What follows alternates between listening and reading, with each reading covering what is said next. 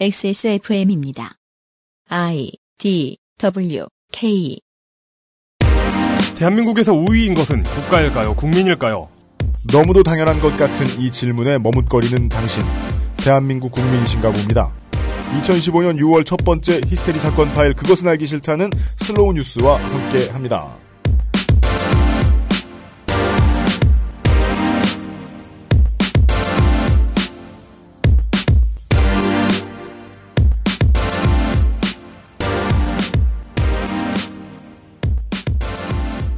지구상의 청취자 여러분, 한 주 동안 안녕하셨습니까? 안녕하십니까. 히스테리 사건 파일 그것은 알기 싫다의 UMC의 책임 프로듀서와 이용 상임 수석이 인사드립니다. 안녕하셨습니까? 라는 질문은 뭐 한때는 정치적인 함의를 국내에서 크게 담고 있을 정도로 말하다 보면 자꾸 뒤통수에서 누가 다른 생각을 주입하는 느낌을 주기도 합니다. 특히나 이번 주에 더 그렇습니다. 26년 전 오늘에는요. 부패 없는 공산주의를 외치면서 중국 내에 400여 개 도시를 뒤덮었던 89년 민주화 운동의 물결이 어... 테난먼 광장의 학살로 허무하게 막을 내린 날입니다. 음... 그 후로도 지금까지 매년 오늘이면은 공산당은 수많은 인력을 그 넓은 테난먼에 투입을 해서 만일의 사태에 대비를 하고 있습니다. 아직도 중국어 구글에는 두 가지 언어 모두예요. 테난먼 민주화 운동을 검색하기가 쉽지가 않습니다. 음... 공산당은 중국 인민이 요구했던 자정 개혁 기득권 내려놓기를 실천을 하는 대신에 중국 인민이 그 열망을 포기하도록 하는 데 집중을 했던 것 같아요. 시간을 돌려서 25년 뒤에 한국으로 와보면 2014년 6월 4일은 지방선거가 있던 날입니다. 선거를 앞둔 집권여당 사무총장은 어, 윤땡땡 씨죠? 사무총장은 세월호 사태에 정부가 받아야 할 모든 비난의 화살을 죄다 맞아준 방패 음, 고 유병원 씨를 언급하기 바빴습니다. 뭐 유병원 회장의 뒤에는 뭐 엄청난 비호 세력이 있을 것이다. 음, 요즘 유병원 씨와 비슷한 포지션을 차지하고 있는 분이 낙타입니다. 그렇습니다. 낙타 순환 시대. 네, 낙타께서 이제 곧 구속되실 것 같아요. 그렇습니다. 청취자 여러분들 요즘 차 막힌다고 낙타 일종 따려고 하셨던 분들 네. 예, 자제하시고요. 아, 저도 저희 집도 사실 낙타를 좀 구입하려고 했었는데, 그러니까요. 네. 예, 낙타 면세 혜택이 있다고 하길래 연비가 그렇게 좋다고 도시의 배. 기름을 안 먹는다는 소리 네네. 있어요. 아, 유병원 회장의 뒤에 엄청난 비호 세력이 있을 것이다. 음. 라는 말을 막 떨고 다닙니다. 선거 하루 전에 그 말을 하는 게 좋을 것 같다고 생각을 했던 모양이죠. 그래서 기자들이 그 자리에서 정보가 있냐고 되묻자. 아직은 말할 단계가 아니다. 라면서 말꼬리를 흐렸었습니다. 그게 작년 6월 4일에 있던. 마- 말할 단계가 아니면 말도 하지 말았어야지. 그렇구나. 말을 했구나. 이 사람이 잘못한 건. 언론도 집권당의 비트에 맞게 랩을 막 해줬던 기억이 납니다. 작년에. 선거 전날 한동안 줄었던 유병원 회장에 대한 기사들이 막 급증을 했었던 기억이 납니다.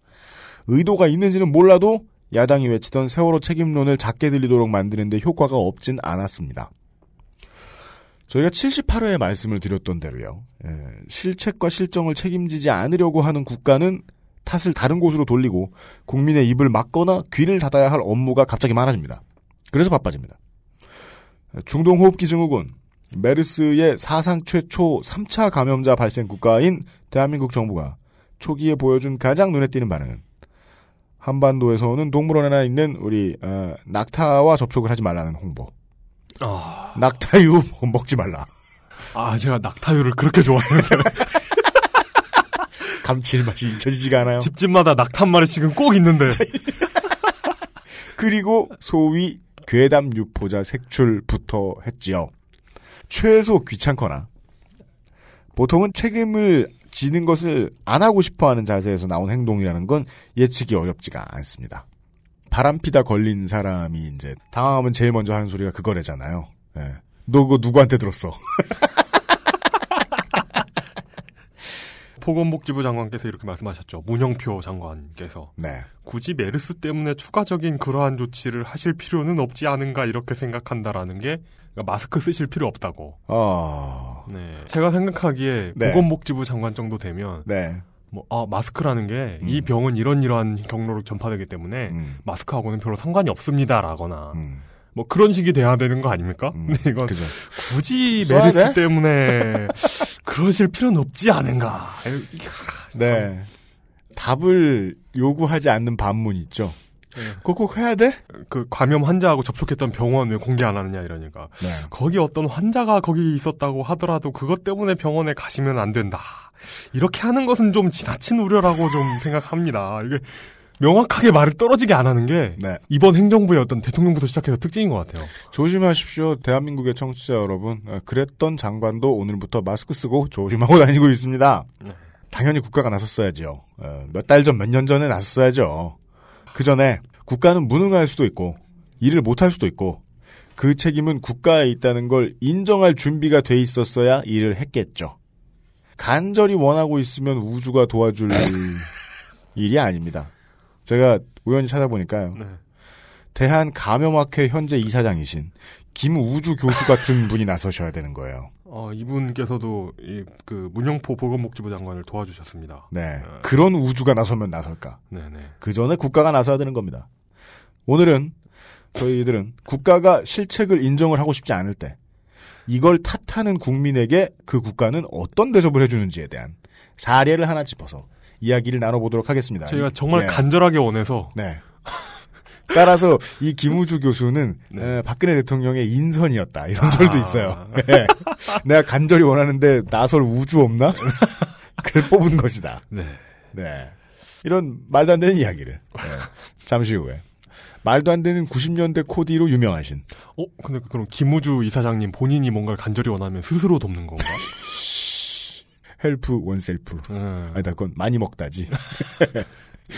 예, 약간, 예, 아, 광고 듣고 와서 우리 어, 슬로우 뉴스의 90년대 아이콘을 모셔서 2015년에 있었던 황학동의 오렌지족. 왜 황학동으로 바뀌었어? 아니지 요즘은 오렌지족. 아니에요. 동묘 앞에 오렌지족. 아, 동묘 오렌지족. 예. 네, 아, 슬로우 뉴스의 민노 편집장과 함께 잠시 후에 아, 황당한 사례의 아, 네. 추적 취재에 대해서 들어보도록 하겠습니다. 광고 듣고 와서요. 2015년 6월 첫 번째 목요일에 히스테리 사건 파일 그것은 알기 싫다는 에브리온 TV, 바른 선택, 빠른 선택, 159, 1599 대리운전, 스테픈 울프 genuine leather, 왕초보의 무한실내 컴스테이션, 커피보다 편안한 아르케 더치커피, 나에게 선물하는 저녁 한우 박스에서 도와주고 있습니다. XSFM입니다. 한우 박스. 한우 박스. 에이, 이상해요. 나한테 선물 받는 저 사람이 저 많은 한우를 다 못 먹을걸요? 내가 선물할 곳이 언제나 대가족인가? 아니면 어떡하려고 이렇게 큰 것만 팔아? 한우를 선물 받는 건 기분 좋은 일이죠. 하지만 받은 걸 못 먹고 남기는 건 기분 나쁠걸요? 마음 편하게 선물할 수 있는 고급 한우. 그런 게 없어. 한우 박스. 마음이 잘 드러나는 선물. 안녕하세요. 하루에 200km 이상을 운전하는 컴스테이션의 이경식입니다. 정해진 사양의 PC를 판매한다는 건 원칙적으로 판매자가 사용자층을 예상해 최선의 가격으로 최고의 퍼포먼스를 보여주는 부품을 골라드리는 큐레이션에 가깝습니다. 하지만 여러분은 혹시 재고 밀어내기는 아닐까 걱정하실 수도 있겠지요. 컴스테이션이 하면 다릅니다. 기초 사무용 PC가 29만 6천원, 탄탄한 기본 사양의 게이밍 PC가 70만 3천원, 옵션도 원하시는 대로 바꾸고 추가하실 수 있습니다. 011-892-5568번으로 지금 전화 주십시오. 컴스테이션은 조용한 형제들과 함께합니다. 과테말라 안티과, 케냐 AA, 에디오피아 예가츠프, 엘살바도르 SHB, 아르케 더치 커피, 커피 아르케닷컴. 광고와 생활 컴스테이션 광고를 듣는 순간 떠오른 게 있어요.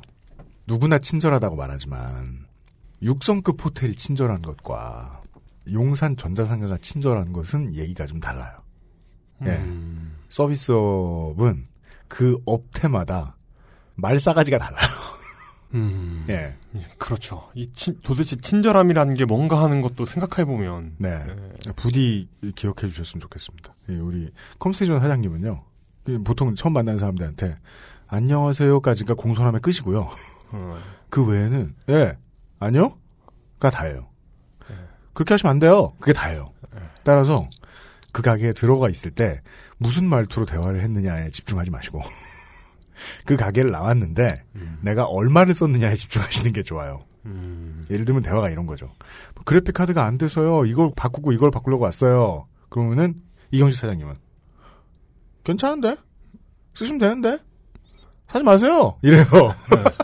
근데 누군가는 말투에 상처를 받아. 아니야 돈을 안 썼잖아. 나 따위에겐 팔지 않겠다는 건가. 그렇습니다.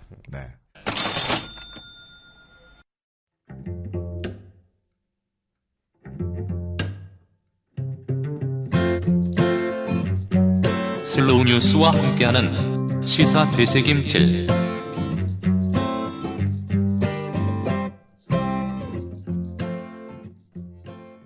국가가 일을 똑바로 하지 않으면 89년 사례를 말씀드렸다시피 국가가 일을 똑바로 하지 않는다고 화를 내는 사람들을 죽이기도 하고요. 국가가. 네. 오늘의 사례를 말씀드렸다시피 국가가 일을 똑바로 안 하다 보니까 죽어가는 사람들을 방치하기도 합니다.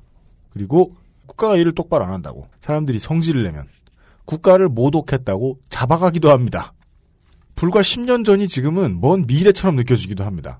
아, 10년 전에는 그런다고 해서 누가 잡아가면 언제적 소리를 하고 있냐. 음. 한나라당이 들고 일어났어요. 그 국민을 구해주려고. 그러던 시절이 있었어요. 맞아. 진짜 그랬었다. 그때는 새누리당이 진짜 야당이 할 일을 했죠. 그렇죠. 소외되는 목소리를 찾아서 네. 천막당사에서 열심히 네. 가끔씩. 예. 어, 그리고 10년이 지나 소외되고 핍박받는 그 학원재단 이사장들을 위해 그리고 10년이 지나 네. 에, 오가 작통법의 시대가 다시 돌아왔습니다. 아까 이제 제가 잠깐 오늘의 게스트께서 나와주시기 전에 음, 스튜디오에 들어오시기 전에 예, 요 앞에서 담배 피면서 제가 말씀을 드렸는데 저는 오늘 전달해드릴 사건을 이건희 회장 사망 사고와 저는 아주 비슷하게 보고 있습니다. 그 시대의 모습을 너무 잘 드러내주는 사건이에요. 왜 이게 이런 일이 있을 수밖에 없었는가 평소와 달리 그걸 고민하면서 들으시면 아 이런 시대구나라는 걸 느끼기가 참 쉬울 것 같습니다. 앞에 그것은 알기 싫다를 한 번도 안 들어보셨어도 권장할 만합니다. 오늘의 이야기를 전달을 해주시기 위해서 태어났을 때부터 두 권을 쓰고 계셨을 것으로 예측되는 예 80년대에나 일어날 법한 공안 사건을 설명해 주시기 위해서 우리가 그 시절의 인물을 데리고 온 듯한 어, 80년대를 설명하기 위해 90년대에서 오신 그렇습니다. 아, 동묘앞 오렌지족. 무형문화재. 네, 유네스코 지정. 그렇습니다. 아, 고 박동진 선생 이후에 가장 많이 미디어에 등장하고 계신 무형문화재. 90년대 코디네이션의 상징.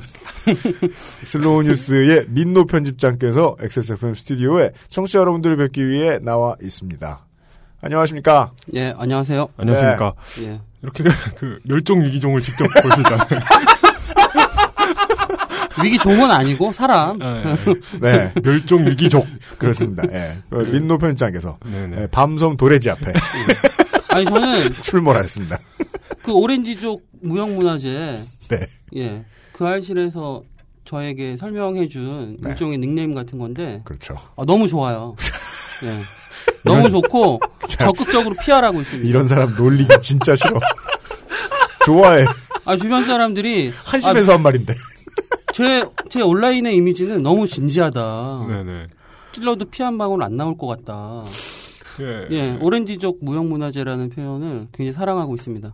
그렇습니다. 예. 에, 이런 표현은 우리 방송에 대한 모독이다. 아, 그렇다고 너무 좋아요. 해도, 아, 너무 저희들은- 친근감 있잖아요. 예, 네. 방송을 모독했다고 잡아가지 않아요. 예. 하지만 그렇죠. 최근에 국가가 국가를 모독했다며 국민을 잡아갔는데 음. 앞에 이제 저희가 인트로에서 말씀드렸던 대로 이런 기초적인 질문이 듭니다. 이 우리나라는 국민이 먼저냐 국가가 먼저냐? 아, 맞아요. 예. 예, 이 질문을 떠오르게 하는 음. 사건입니다. 그렇습니다. 제가 그 개요를 간단히 설명을 드리면 네. JTBC 2015년 6월 1일 지난달 18일 세월호 추모 집회에서 태극기를 불태운 혐의로 체포된 20대 남성에 대해 경찰이 구속영장을 신청했습니다. 김 씨는 경찰 조사에서 국기를 모독할 의도는 없었고 부당한 공권력의 울분을 참지 못해 우발적으로 한 것이라고 주장했습니다. 어, 2015년 4월 18일 세월호 1주년 추모 집회 현장에서 네. 한 청년이 태극기에 불을 붙입니다. 그렇습니다. 네. 예, 어떤 느낌이 드실지 청취자들께 한번 그 모습을 상상해 보라고 저는 얘기를 하고 싶어요. 음. 어떤 분은 저런 쓰레기 같은 새끼가 다 있을까? 음. 라고 굉장히 울분에 차서 음. 아주 순수한 애국심의 차원에서 음. 상상을 해볼 수도 있고 음. 얼마나 저 청년이 공권력에 화가 났으면 이라고 생각해 볼 수 있는 청취자도 분명히 저는 존재할 거라고 생각해요. 굉장히 다양한 상상을 해볼 수가 있잖아요. 음. 다양한 생- 상, 상상을 할 수 있는데 그 다음 다음 날 조선일보는 어떻게 표현을 했을까? 조선일보의 상상력 우리가 이늘 모든 사건의 출발은 음. 예 목소리 너무 컸, 네, 컸습니다. 네. 모든 사건의 출발은 음, 조선일보입니다. 음, 그것도 조선일보 사회면이 아니고 음. 조선일보의 일면. 일면. 일면 일면 사진 플러스 헤드라인 기사. 아 우리는 이것을 몇 년 전부터 김용민 대접이다 이렇게 부르죠. 헤드라인의 타이틀은 태극기 불태운 시위대. 시위대 일단 그리고- 사람들을 싸잡았고요. 그렇죠. 조선일보 일면에는 아무나 등장할 수 없습니다. 아마 아마 네, 네. 아무나 등장할 수 없고요. 네. 태극기 불태운 시위대 바로 앞에 태극기 불태우고 있는 청년의 모습. 음, 이것은 심지어 그 1등 신문 조선일보에서도 직접 찍지 못했어요. 음. 사진을. 그럼 어디 어디서 뉴시스 화면을 캡처해서 올렸어요. 와. 얼마나 마음이 급했으면. 어 그리고 아, 그? 종이 종이 신문에 예. 제가 두 분께 잠깐 보여드리겠습니다. 이 모습입니다. 아, 요게 지금 통신사 뉴시스가 찍은 것을 이- 캡처한 예. 후 예. 윤전기를 돌린. 아, 윤전기 안 돌리지. 아무튼. 어. 예. 야. 어쨌든 이 언론계에서는 그런 표현 쓰잖아요. 이 조져야겠다. 음. 아, 아. 아, 조져야겠다. 조져야겠다. 음, 예. 이 조져야겠다는 의지의 강력한 표현인 거죠. 사진이 클로즈업 돼 있어서 그런지는 모르겠어도 음. 어마어마하게 막 살벌하고 액션 넘치는 타이밍이라기보다는 그냥 좀 적당히 이렇게 시끄럽지 않은 예, 시기에 이 상황을 제가 취재 아주 급박해 보이진 않아요. 사진만 보면. 취재를 하면서 예. 접했는데 사진 자체의 구도 그 언론계에서 또 그 이용 기자 잘 아시겠지만 음. 그림이 나오냐? 야 그 사건 그림 나오냐? 음, 그림 겐또 야그 그림 되냐 그거? 네. 겐또라고 부르죠. 음. 이거는 무슨 진짜 사람이 정말 너무너무 슬프거나 너무너무 정말 자기의 어떤 생명을 끊을 만한 음. 그런 간절한 상황에서도 음. 기자들은 묻죠. 음. 그림 나오냐? 네. 이 그림이 나오는 그림입니다. 이거는 지금 제가 아, 이 사진은 지금 나오는 이 그림입니까? 사진은 그림이 나오죠. 일단 이 태극기가 불타고 있지 않습니까? 그렇죠. 예. 태극기가 반, 한 40%타 있고요. 이 태극기는 옆에 있는 음. 같은 시위 현장에 참석한 다른 청년에 의해서 바로 꺼지긴 했으나 음. 불타고 있는 태극기 또 음. 20대 청년으로 보이는 남자가 음. 태극기를 불태우고 여기 한번 봐라 음. 라고 음. 보여주고 있는 모습은 조선일보가 판단하기에는 자기 사진이 없음에도 불구하고 유시스의 사진을 통신사의 사진을 빌려올 만큼 음. 종이신문의 헤드라인에 걸 만큼 중요한 사건이라고 판단을 한 거겠죠. 음. 저는 지금 세 가지 심정이 지금 딱 음. 그림처럼 떠올랐어요. 다른 저널리스트들이 절대로 하지 않는 우리의 나쁜 습관이 있죠. 아, 심정 예상하기. 아, 네 그렇습니다. 그림에 나오신 분은 매우 화가 났어요. 집회를 몇 번 나가보면 알아요. 너무 화가 나서 무슨 집회를 나가도 일단 청와대에 서들어갑시다 하는 열혈 청년들이 있어요. 그뭐 치대에만 있습니까? 어디에나 그런 분들 계시죠. 집회는 화가 나는 일이니까요. 네. 인종차별 문제로 요새 미국에서 맨날 집회가 있어도 모든 미국의 메이저 언론들은 약탈하고 이런 것만 찍어가고 음. 실제로 뭐 정부의 무능이나 이런 걸 탓하는 이 많은 평화로운 시민들은 안 예- 예- 얘기 안 다룬다잖아요. 그러다 보니까 집회에 나오면 젊은 청년들이 흥분하는 사람들이 많아요. 심지어 카메라가 앞에 있기 때문에 더 퍼포먼스를 하려고 하는 사람이 있을 거예요. 이 양반이 이럴 수 있겠어요. 그리고 옆에 계시던 분은 중간에 껐대매요. 음, 껐죠. 이분은 너무 많이 화가 나시지 않으셨던 거죠. 상황이 판단이 됐던 거죠. 네. 요즘 경찰들은 앞에 고프로 같은 걸 붙이고 다니지 않습니까? 배? 그래서 그 옆에 분은 그런 심정이셨을 거고, 그리고 뉴시스가 이걸 찍었을 때 이 뉴시스의 사진을 봤던 조선일보는 이 심정 더 정확히 알 수 있어요. 제가 요새 조던 씨 병에 걸렸잖아요. 조던 시병이 뭔가요? 신발을 사는 병입니다. 아, 아, 아, 조선 이제 시경. 미국의 이제 사이트들에 들어가서 웹진에 들어가서 release date를 봐요. 언제 신발 나오나 그거. 신발이 아까 바뀌신 것 같더라고요. 같은 날은 없습니다. 아, 째려봐서 죄송합니다. 근데 늘 보다가 예. 제가 진짜 기다리던 게 몇 년 만에 나왔다. 예. 그러면은 진짜 동공이 어 림프 비스킷 베이시스트처럼 커져요. 걔 동공으로 가득 차요 눈이. 어, 이거 그 조던병 이거 그 잠복해 있다가 그렇게 발병하는 거잖아요. 그렇습니다. 동공이 커지는 걸로 시작되는. 동공 이만해져요. 네네네. 오, 씨, 이거! 얘기해요. 네네. 조선일보 전체가, 오, 씨, 종북! 너무 신난 거예요. 아, 너무 신난 그렇지. 거예요. 이유는 모르겠어. 하여간 한국 사람이 태극기를 붙들고 태워! 오, 종북! 아주 정확하게 보신 것 같고 저는 뭐 조선일보의 진심 이 기사를 쓰라고 한 데스크의 의도를 예. 상상해 볼 수 있는 거죠. 음. 이 기사는 헤드라인이 태극기 불태운 시위대 여기서 생략된 게 뭘까요? 가로 열고 세월호 음. 세월호 시위대 네, 그렇죠. 그래서 친절하게 부 제목으로 음. 세월호 집회가 폭력 시위로 편. 점점점 점 점점. 일부 참가자들 과격 행동 헉. 그리고 마지막 부제목인데 네. 경찰 버스 부시고 경찰 폭행 완벽한 그림이다. 아. 이거를 보여주고 싶었던 거죠. 우리도 이거 했던 사람 중에 한 녀석 알잖아요. 그쵸 안타까운 사건이죠. 아니 낙서 좀 했다고 굉장히 저는 안타까워했어요 그때. 아, 청취자 여러분, 그 아이실 예고입니다. 예, 아, 그 녀석 is coming. 그래서 낙서 좀 했다고 이거 좀 표현의 어, 자인데. 그분께서 coming 하신다고 했을 때 네. 외부에서 어떤 논란이 벌어질지 모르겠는데 네. 일단 저 내적으로는 안에서 논란이 일어나거든요. 아, 이제 제거했나 했는데, 네, 제 내적 내, 제 내면에서의 논란이 아직 해결이 안 돼가지고 이제 보기 싫은 유두를 안 봐도 되겠구나 했는데, 네, 알겠습니다. 어쨌든 이 사건에 대해서 좀 더 더 객관적으로 제가 관찰한 바로 취재한 바로 설명을 드리면 네, 조선일보 일면 4월 20일자 집회가 있고 나서 이틀 뒤에 일면 헤드라인 기사로 이 사건이 정말 불탄 거죠. 그렇습니다. 그때 제가 전 세계 모든 언론을 통틀어서 음. 유일하게 이 청년을 단독으로 인터뷰를 했어요. 네, 전 예. 세계 유일하게. 예, 음. 사실입니다. 음. 어떤 언론도 이 청년을 인터뷰한 언론은 슬로우 뉴스밖에 없다는 거. 음. 한번 네네 네 네. 예. 쪼잔하지만 좀 광고를 하고 네. 유일하게 두건을 벗지 않은 언론인이 했다는 거. 네. 동묘에서 산. 유일하게 제가 좀, 네. 예, 이 청년을 만날 기회가 있어서 설명을 들었죠. 네. 조선일보에 저는 기사가 발표, 인터뷰 기사가 발표되고 나서 트위터나 페이스북에서 많은 독자들께서 네. 이런 얘기를 하셨어요. 아, 음. 어쩌면은 음. 일베가 조작극을 벌여서 소위 말하는 진보 쪽 혹은 음. 세월호 쪽을 좀 더럽히려는 엿을 먹이려고. 그죠. 음. 엿먹이려는 자작극이라고 생각했는데 아 그건 아니구나. 음. 우리가 너무 성급했구나. 인터뷰를 통해서 확인하셨다. 그런 독자들의 반응이 많았어요. 어, 왜냐면은, 음. 언론인들도 일부 그렇게 추측하는 사람들이 있었으니까. 그쵸? 네. 모 기자. 네.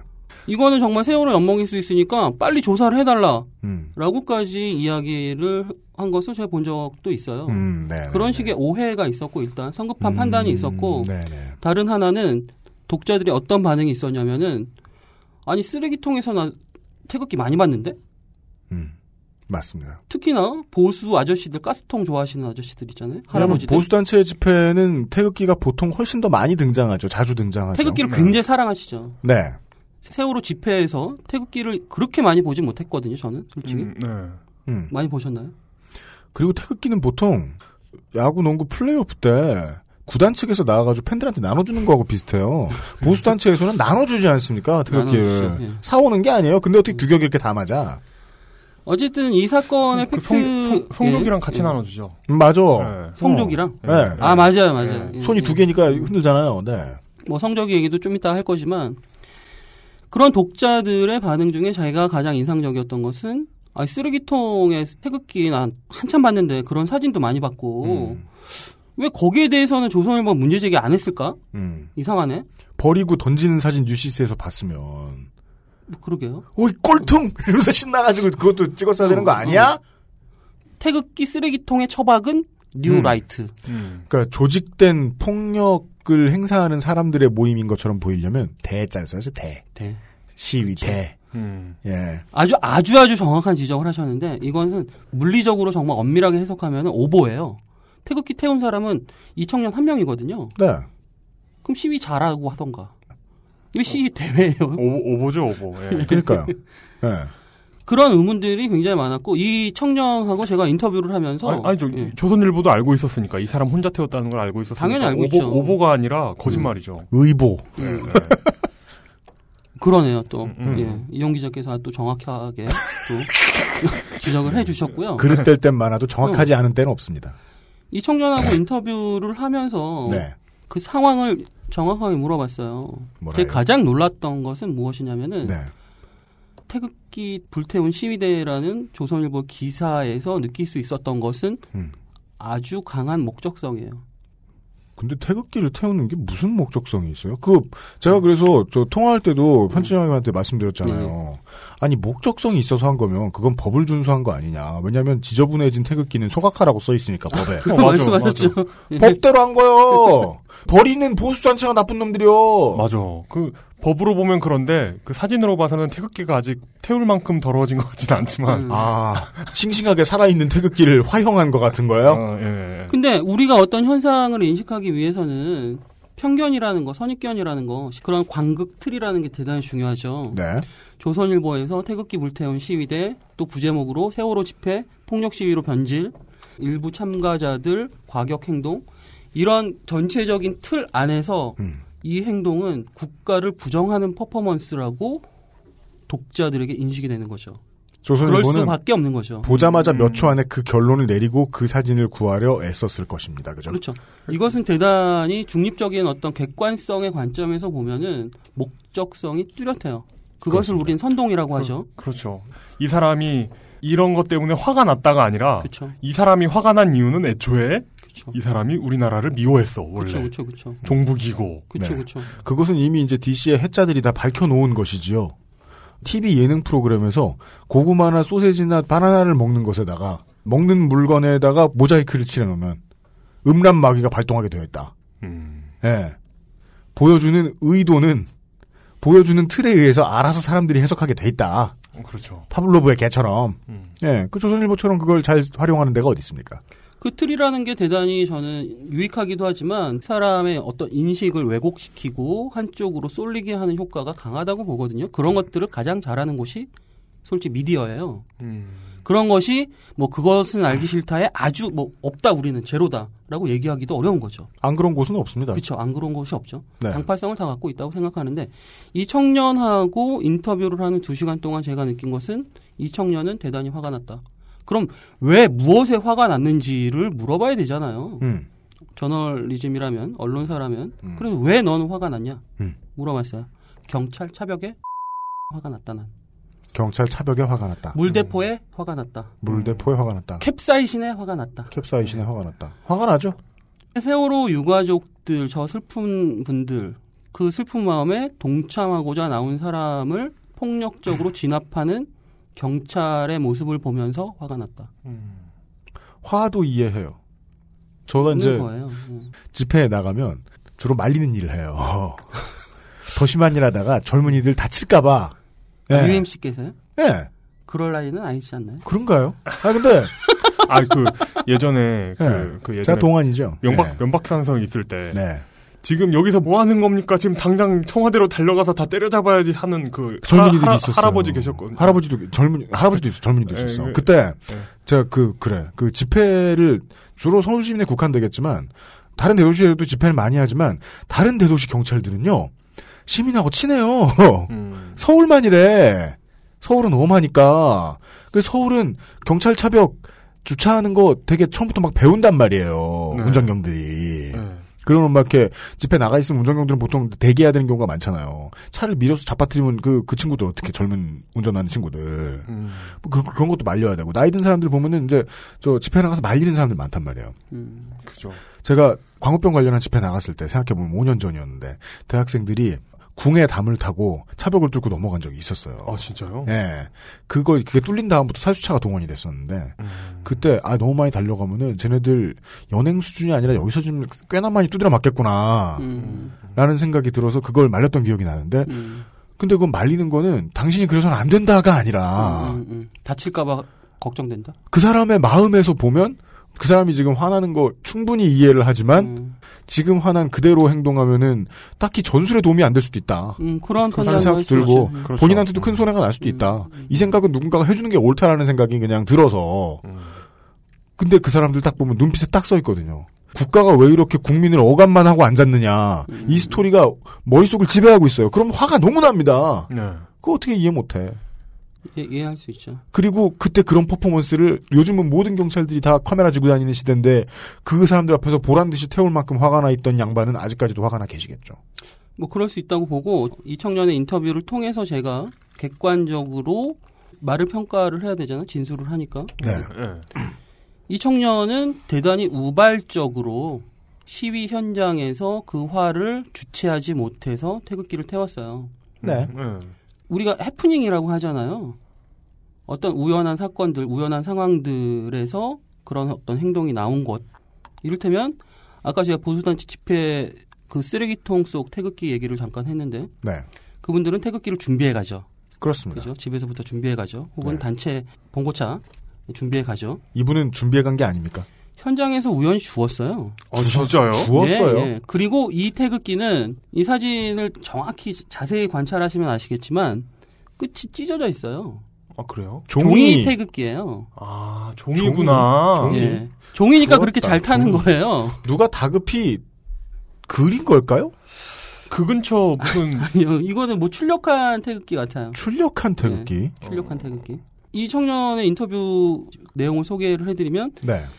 종이 태극기였고 경찰차에 붙어 있었고 경찰차에 붙어 있는 모습을 보니까 태극기라는 것은 순국 선열이 그 상징으로서의 가치가 존재, 존재하잖아요. 네.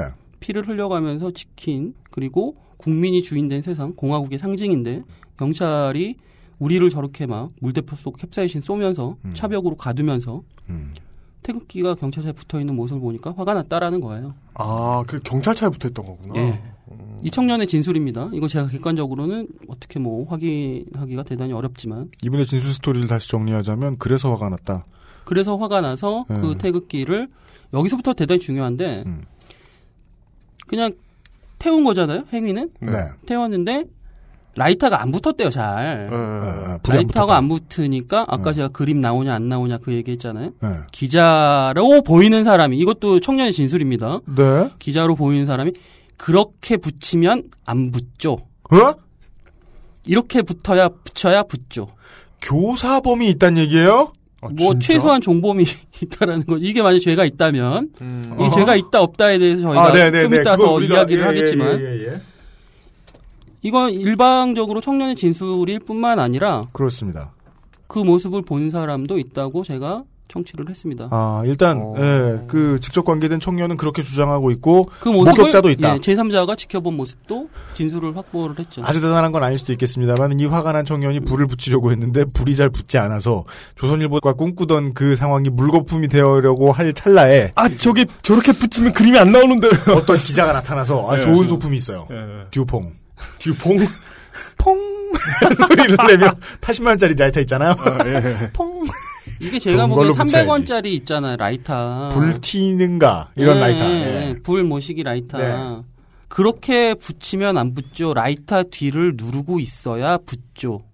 라고 음. 누군가가 이야기를 했는데 네. 그 누군가를 기자로 이 청년이 추정하는 이유는 음. 너는 왜 그러면 그 청년에게 물었죠. 왜이 사람을 기자라고 생각하는데? 음. 라고 하니까 청년이 단발머리에 파마 머리를 한 사람인데 음. 아주 정확합니다. 남자 여자요? 남자입니다. 음. 단발머리에 타- 파마 머리를 한 남자입니다. 음. 얼핏 보기에는 30대 후반에서 40대 초반 정도. 음. 적색 체크 남방의 청바지를 입은 사람. 어. 그것만으로는 이 사람 기자인지 아닌지 모르잖아요. 네. 근데 왜 기자라고 생각해? 네. 라고 했더니 카메라가 굉장히 컸고 음. 렌즈 대포라고 하죠 보통. 렌즈도 전문가가 쓰고 있는 것으로 보였고 샤이- 그렇게 네. 조언을 조언 네. 일종의 조언을 해준 뒤에 어. 찍는 자세가 굉장히 숙달된 것으로 자기는 보였다. 아, 그러면 이 사람은 음. 샤이니 팬이 아니면 기자다. 그런데 샤이니 팬이기엔 30대 남성이다. 30대 후반에서 40대 혹시- 초반으로 보이는. 혹시 모터쇼를 가려다가 길을 잃고 무슨 소리야? 모터쇼를 걸어서 오다가 예. 서울쯤 왔더니 한 달 전에 끝났습니다. 그래가지고 서울에 발이 묶인 거야? 이렇게 과거 보러 가듯이 지방에서 이렇게 개나리 보찜 메고 그 모터쇼에 그 여성분들 찍으러 가다가 예. 그러니까 이 기자로 보이는 사람은 거기에 대해서 좀 더더 자세한 조언을 했는데 손이 대지 않게 음. 최대한 뒤쪽으로 눌러서 켜라. 헐. 이불 모시기 이 300원짜리 라이터는 가까이 되면 뜨겁잖아요. 그건 번역하면 왠지 신부님 여기 보세요 웃으세요처럼 들리는데요? 사진을 찍기 위해 어떤 모션을 요구하는 것처럼 들리는데요? 이 모습을 저는 뭐그 알실의 청취자들 많으니까 그 모습을 정말 객관적으로 인상적으로 기억한 사람들이 좀 증언을 해주셨으면 좋겠다는 생각까지 들어요. 음, 예. 어, 세월호 일주기 때, 예. 4월 18일. 네. 4월 18일에. 예, 차벽에 갇힌 상황이었고요. 네. 그날 서울에서 집회에 참여하셨던 분이 계시면은. 그렇죠. 네. 제보를 부탁드리겠습니다. 6차인지 7차인지 해산 명령이 떨어진 상황이고 오후 9시쯤으로 기억한다고 합니다. 음, 해산 명령 예전에 불법 그거 하- 나오지 않았나? 아, 지금 불법 나온 것 중에 이놈들이 안 하는 게 어딨어. 체증도 이제, 그땐, 차, 차벽이 대표적으로 불법이고 위헌이죠. 체증은 그땐 이명박 어맹부 때만 해도 숨어서 했어. 지금은 다 이름표 자리 옆에 고프로, 고프로. 물론 실제로 고프로는 아니겠지만. 음, 어, 아, 불법인 거 안 하는 게 없어. 자기들이 불- 아, 경찰들이 불법으로 막고 있는 거잖아요. 네. 맞아요, 맞아요. 그런 상황을 보면서 이 사람이 화가 난 거잖아요. 네, 아주 그렇죠. 화가 났죠. 음, 그, 네. 그 상황, 예. 대한민국의 전형적인 문법이죠. 어, 정부나 뭐 이게 책임 있는 사람들이 책임을 지지 않거나 불법을 좀 저질렀기로서니 태극기를 태워? 어, 그거죠. 딱 그거예요. 네. 네 네 네. 어. 하여간 네. 그 다음에는요. 조선일보 보도와 제가 취재한 인터뷰한 것의 차이. 네. 조선일보가 보도하지 않은 것을 어, 인터뷰를 통해서 제 보완을 했다고 판단을 했고 네. 그 다음에 조선일보가 일면에 어떤 사건을 보도를 하면은 네. 안타깝게도 뉴스가 음. 가치가 있던 없던 대한민국이 움직입니다. 아 그럼요. 어, 예, 예. 이것은 정말 무서운 거죠. 네. 어떻게 움직이냐? 여당 의원들이 움직여요. 여당 의원들이 이야기를 합니다. 네. 세상에 이런 일이. 아이고 말도 못해. 한편 새누리당 의원들은 헉 이런 일이 내가 봤는데 정말 태우다라니까. 등의 반응을 보였다. 네. 이게 어떤 반응을 보였는지 구체적으로 제가 예시를 해드리면 네. 어, 여당 의원들이 김진태 새누리당 의원은 이런 말씀을 하셨어요. 네. 태극기를 불태운 것은 대한민국을 불태운 것이다. 진짜요? 예. 이 정확한 워딩입니다. 아 뜨거. 유승민 새누리당 원내대표는 이런 말씀을 하셨습니다. 책임 있는 사람들에 대해 음. 엄정히 처벌할 것을 촉구한다. 음. 그리고 이군현 새누리당 사무총장께서 네. 이분의 워딩이 아주 인상적인데요. 네. 자국의 국기를 불태우는 것은 음. 살아있는 부모를 불태우거나 음? 뭐? 불태우는 뭐? 것과 똑같다고 생각한다. 뭐? 뭐? 웁스. 살아있는 부모 태우는 것과 똑같다. 하여간 저 양반들 IS야 하는 생각이. 이게 국기 이퀄 부모님, 부모님 이퀄 또 떠오르는 분이 한 분 계시죠. 국모, 국모님. 국모. 국모. 아직 결혼하지 않은 중모. 예. 야, 씨. 국밥집 이모를 그렇게 부르겠다. 국모라니. 국모라니 세상에. 세속의 결혼은 안 하시고 국민과 아, 결혼하신 분, 국모님. 엘리자베스 여왕 말씀하시는 겁니다. 아이씨. 예. 이런 식의 워딩을 직접적으로 하셨고 특히 그 황교안 지금 네. 副후보 법무부 장관 당시. 예, 당시 법무부 장관 지금도 법무부 장관 아니신가요? 지금도 법무부 장관이죠. 그죠? 네. 있어서는 안 될 일이다. 네. 철저히 조사하겠다. 네. 이런 그 책임 있는 국회의원들, 대표적인 공인인 정치인들, 네. 또 법무부 장관, 네. 네. 네, 직접적인 어떤 어, 코멘트가 있었다라는 거죠. 고- 다시 말해- 공식적인 언급이 차벽치기 위법은 그렇죠. 있을 수도 있는 일이다. 음. 이게 만약에 조사하지 않겠다.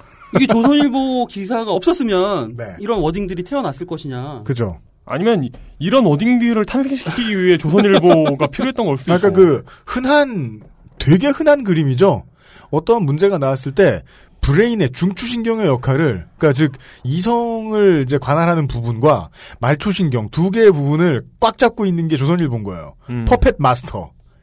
그렇죠. 그 움직이면 움직인 대로 왜냐하면 조선일보도 그런 생각한단 말. 김대중 주필도 그렇게 생각한단 말입니다. 우리가 시키는 대로만 가면 니네들이 선거에서 질 일은 없다. 음. 예, 그냥 그렇게 움직이는 그림이 보이네요. 근데 다만 이번 건의 경우에는 이 정도 일이 이렇게 커져?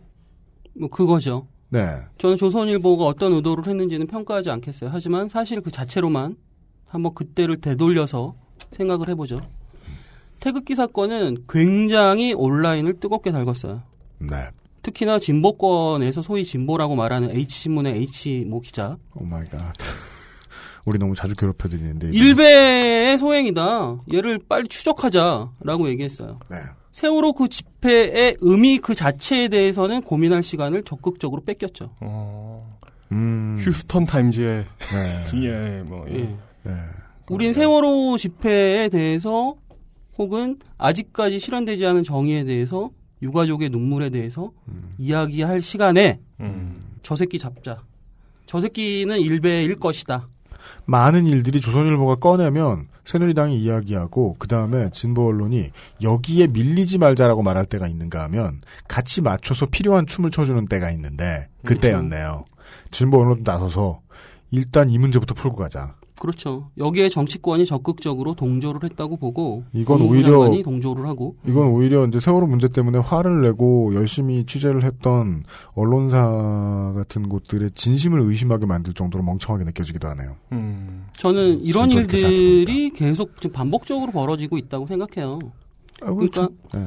어떤 사건의 중심 정말 놓쳐서는 안 되는 스토리 우리가 정말 끝까지 쫓아가야 되는 스토리가 있고 그 스토리를 지우기 위해서 등장하는 스토리가 있거든요. 그렇죠. 가짜 이야기가 있는데 이 국면에서 음. 이 태극기 때문에 뜨거워진 그 온라인의 어떤 토론 음. 토론인지 뭔지 모르겠지만 하여튼 저 새끼를 빨리 잡아라 음. 는 저는 가짜 이야기라고 생각이 들어요. 음, 최소한 네네네. 세월호 집회의 의미를 우리가 생각할 수 있는 그런 어떤 기회, 자세에 있어서는 쓸데없는 시간을 너무 많이 낭, 낭비했다고 이 생각합니다. 사건은 정부 여당을 위해 훌륭한 미끼 상품의 역할은 해줬다. 그렇죠. 지나고 보니까. 그렇죠. 예. 그렇다고 해서 뭐 태극기 불태우는 행위에 대해서 우리가 그럼 얘기를 하면 안 되는 거냐? 네. 우리가 얘기 하고 있어요, 얘기해야죠. 지금. 얘기해야죠. 네. 그렇죠. 예. 얘기할 만한 가치가 있다고 생각해요. 하지만 그 구도를 한번 생각해 볼 필요도 있다라는 거죠. 음, 네네네. 그 국기를 불태웠다라고 하면 이게 우리 머릿속에 그려지는 그림이 있잖아요. 네. 그러니까 뭐 이란 테헤란 한 가운데서 반미 시위를 하던 사람들이 어, 성조기를 그- 그렇죠, 불태웠다 뭐 그렇죠. 이러면 이렇게 사람들이 쭉 가운데 공간을 두고 둘러 모여가지고 네. 거대한 성조기를 놓고 이렇게 불태우고 막 박수 치면서 총 쏘고 막 이러는 거 있잖아요. 조, 조지 부시 2세로 보이는 밀집, 밀집을 아, 그렇죠. 예. 밀집을 불- 밀집과 성조기를 같이 불태우고. 불태우면서. 국내로 말할 것 같으면 뭐 네. 저 김씨 일가 네네네. 저 이씨 3대 말고 김씨 3대 그렇죠. 김씨 3대로 보이는 밀짚을 태우는 예. 그 이제 보수 단체들이 하는 근데 그런 그림이 그려지는데 국기를 불태웠다라는 레토릭 때문에. 네. 근데 실제로 벌어진 사건은 그것과는 사- 차이가 좀 있었던 거죠. 거리가 좀 있었던 거죠. 음. 그리고 그렇습니다. 저는 그 정치인들이 이 논란을 부추겼다고 이야기를 했는데 음. 태극기를 쓰레기통에 쳐박거나 예. 태극기를 소각하거나 형사적으로 형법적으로 사회적인 어떤 현상으로 보건데 저는 유사한 어떤 가치가 있다고 보거든요. 유사한 가치라면 형법적으로 이것이 죄가 있을까 없을까를 일단 행위만으로 판단해야 되잖아요. 아하 어쨌든 우리나라에는 국기 모독죄가 있어요. 네. 그 관점으로 한번 판단해 보자라는 거예요. 그 법 자체가 존립해야 한다라거나 음. 폐지해야 된다라는 것은 일단 비껴놓고 음. 변론으로 이 법의 관점에서 법은 도덕의 최소한이니까 네. 그 사회적인 판단에 도움이 되는 근거가 되는 기준이기도 하잖아요. 아까 그 이군현 새누리당 사무총장이 네. 부모의 비유를 했어요. 부모를 불태우는 것과 똑같다. 저는 똑같이 묻고 싶은 거예요. 어, 참람돼요. 아니 보수 집회에서 태극기를 쓰레기통에 처박는 행위는 그렇죠. 부모를 쓰레기통에 처박는 행위와 똑같은 거죠. 그리고 막 3.1절, 뭐 광복절 이런 때마다 부모를, 어, 건물 바깥에 매달아 놔. 예. 그, 저, 저, 에어컨 실외기 옆에다 매달아 놔. 무슨 짓이야, 그게. 부, 부 모님을 crucify 그 어. 부모님을 막 축구장에 가서 들고 흔들어. 안 된다. 어버이 연합이 부모님과 같은 국기를 쓰레기통에 처박는 건 스스로를 버리는 건가? 그렇죠. 그것도 막 숨도 못 쉬시게 겹겹이. 야. 자, 이런 참람된 얘기를 드렸습니다. 여기까지 이제 이런 말씀 드렸습니다. 세월호 집회 당시에 태극기를 불태운 청년에 대한 이야기는 많은 분들이 접하셨고, 그 외에 다른 언론들이 짚지 않았던 부분 한 가지 정도는 짚었습니다. 이것이 얼마나 조선일보의 의도대로 잘 흘러갔는가. 제가 지난주쯤에 이런 말씀을 드렸을 겁니다. 세상은 왜 이렇게 누구한테만 타이밍이 좋으냐. 어맹부에 대해 설명을 드리면서 이런 얘기를 드렸죠. 그는 과연 천재인가? 네. 그렇게 따지면 더 오래되고 성실한 천재가 있죠. 조선일보의 뜻대로 진보 언론까지 적당히 잘 움직여줬습니다. 음. 세월호 유가족의 목소리가 잘 들리지 않도록 어찌 보면 시민의 뜻에 역행했지요. 그렇게 될 만큼 조선일보가 이 사진을 뉴시스의 것을 뺏어다가 종이신문 일면에 넣을 정도로 긴급했던 조선일보의 마음은 잘 통했습니다. 그럴 만한 이유가 있던 것이었죠.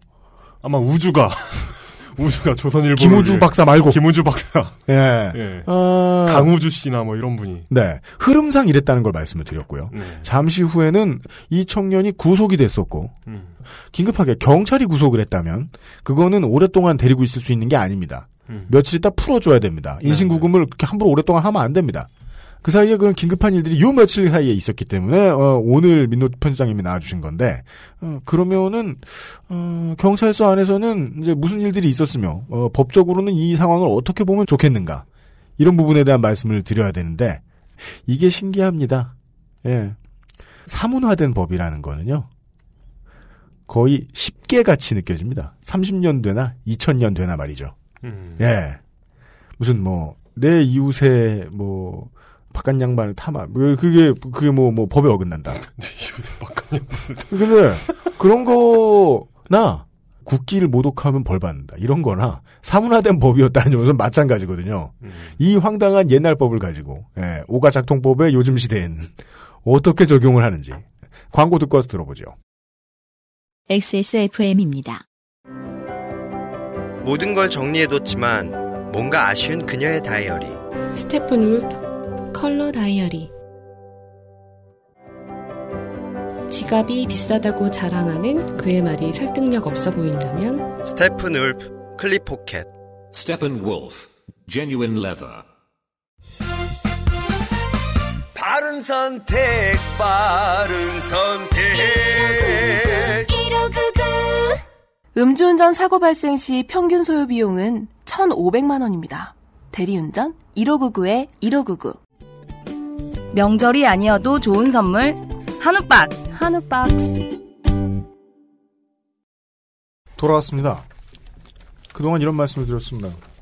정부의 세월호 참사와 관련된 대처 전반에 대해서 이미 화가 나 있는 국민들이 많고 그 중에 한 명이었던 청년이 세월호 일주기를 맞이해서 어, 도처에서 열렸던 집회에 참여를 했는데 시민들의 평화로운 집회에 경찰이 협조를 하기는커녕 체증을 하고 어, 캡사이신을 뿌리고 경찰의 불법 행위. 네.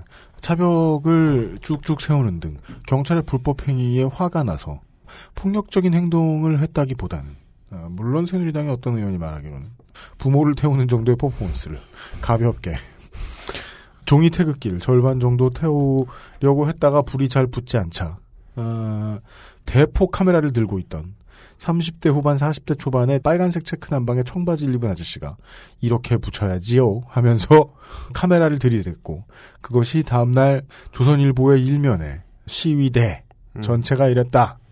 정복 정복 정복 어, 하면서 퍼졌고 그 사이에 진보 언론들까지 여기에 이거 일배다 이런 식으로 합세를 하면서 모두가 춤을 추는 바람에 세월호 전국이 어, 원치 않는 변화를 맞게 되었던 얘기까지 드렸습니다. 그리고 제가 드렸던 말씀 중에 수정해야 될 것이 한 가지 있습니다. 지금까지 말씀드린 이 청년은 구속된 것이 아니고 체포된 것이었습니다. 그래서 인신구금을 몇 시간밖에 못하는 거였죠. 체포.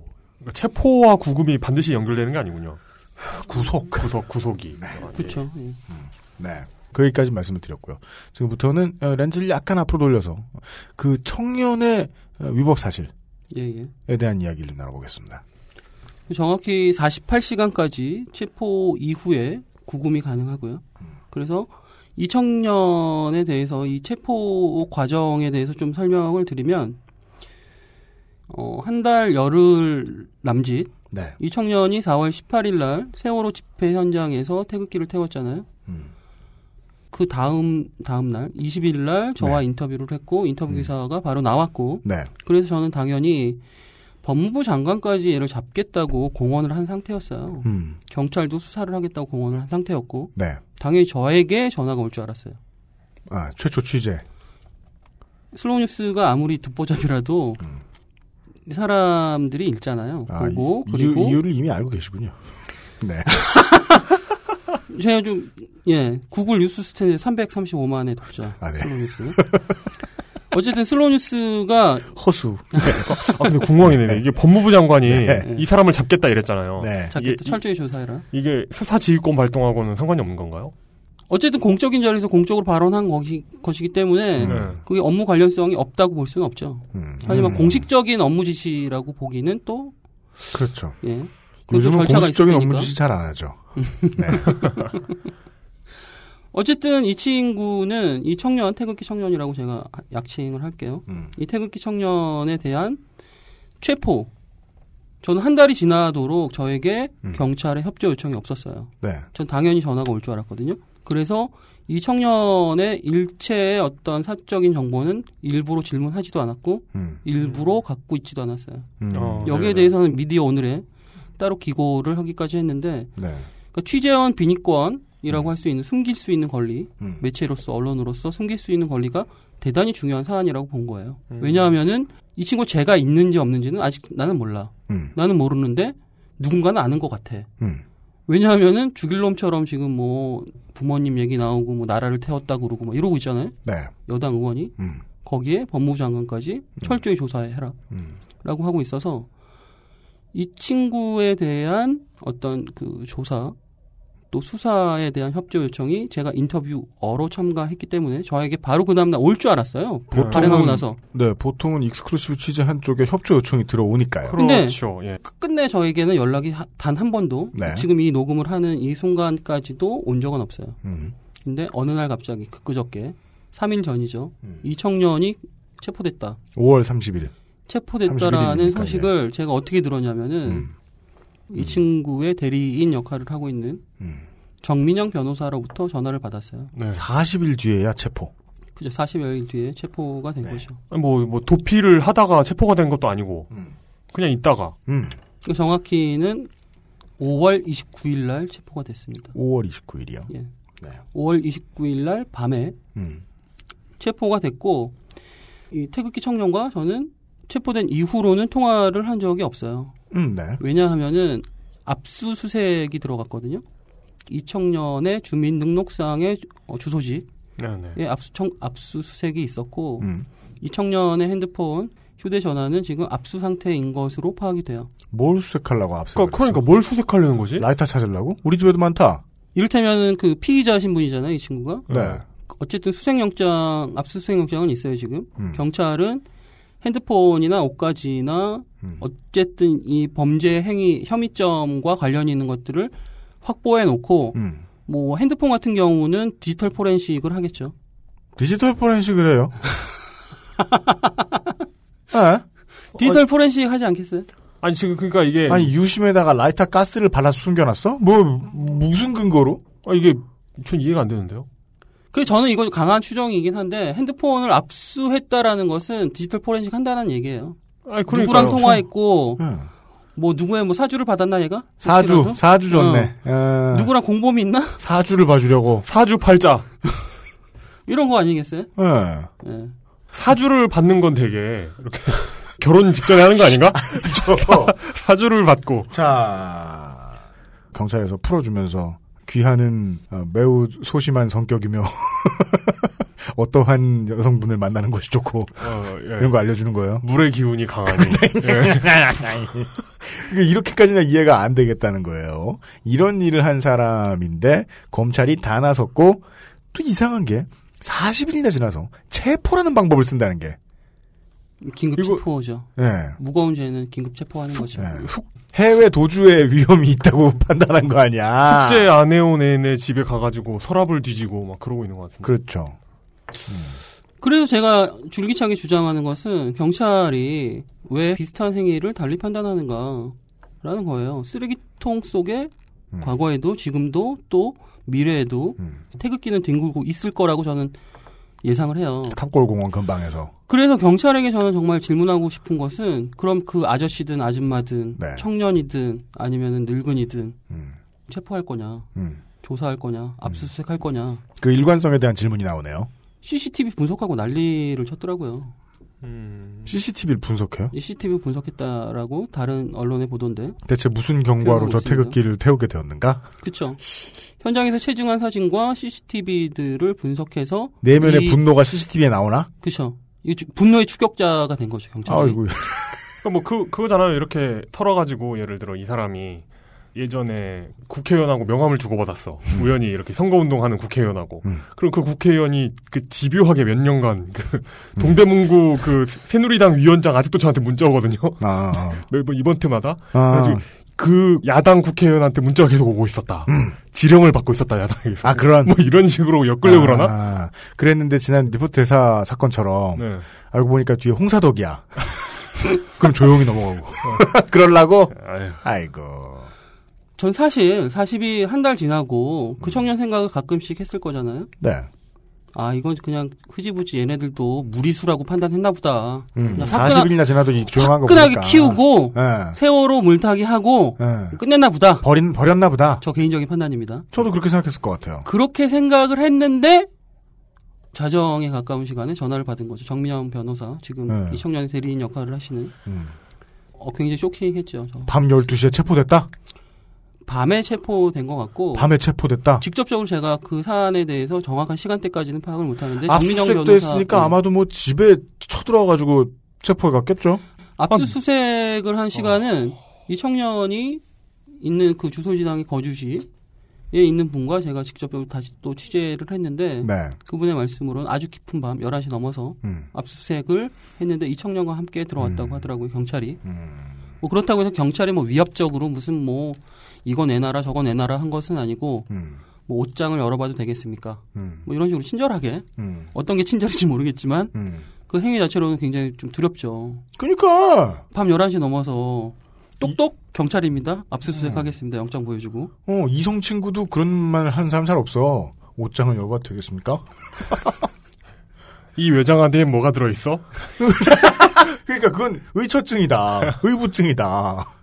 아, 금요일 밤 10시, 11시에요. 이제 슬슬 나 혼자 산다 보고 자야 되는데. 그쵸. 그때 쳐들어와서 음. 태극기를 태우셨지요. 그 지금 이런. 뭐 컴퓨터 얘기 잠깐 하셨잖아요. 네.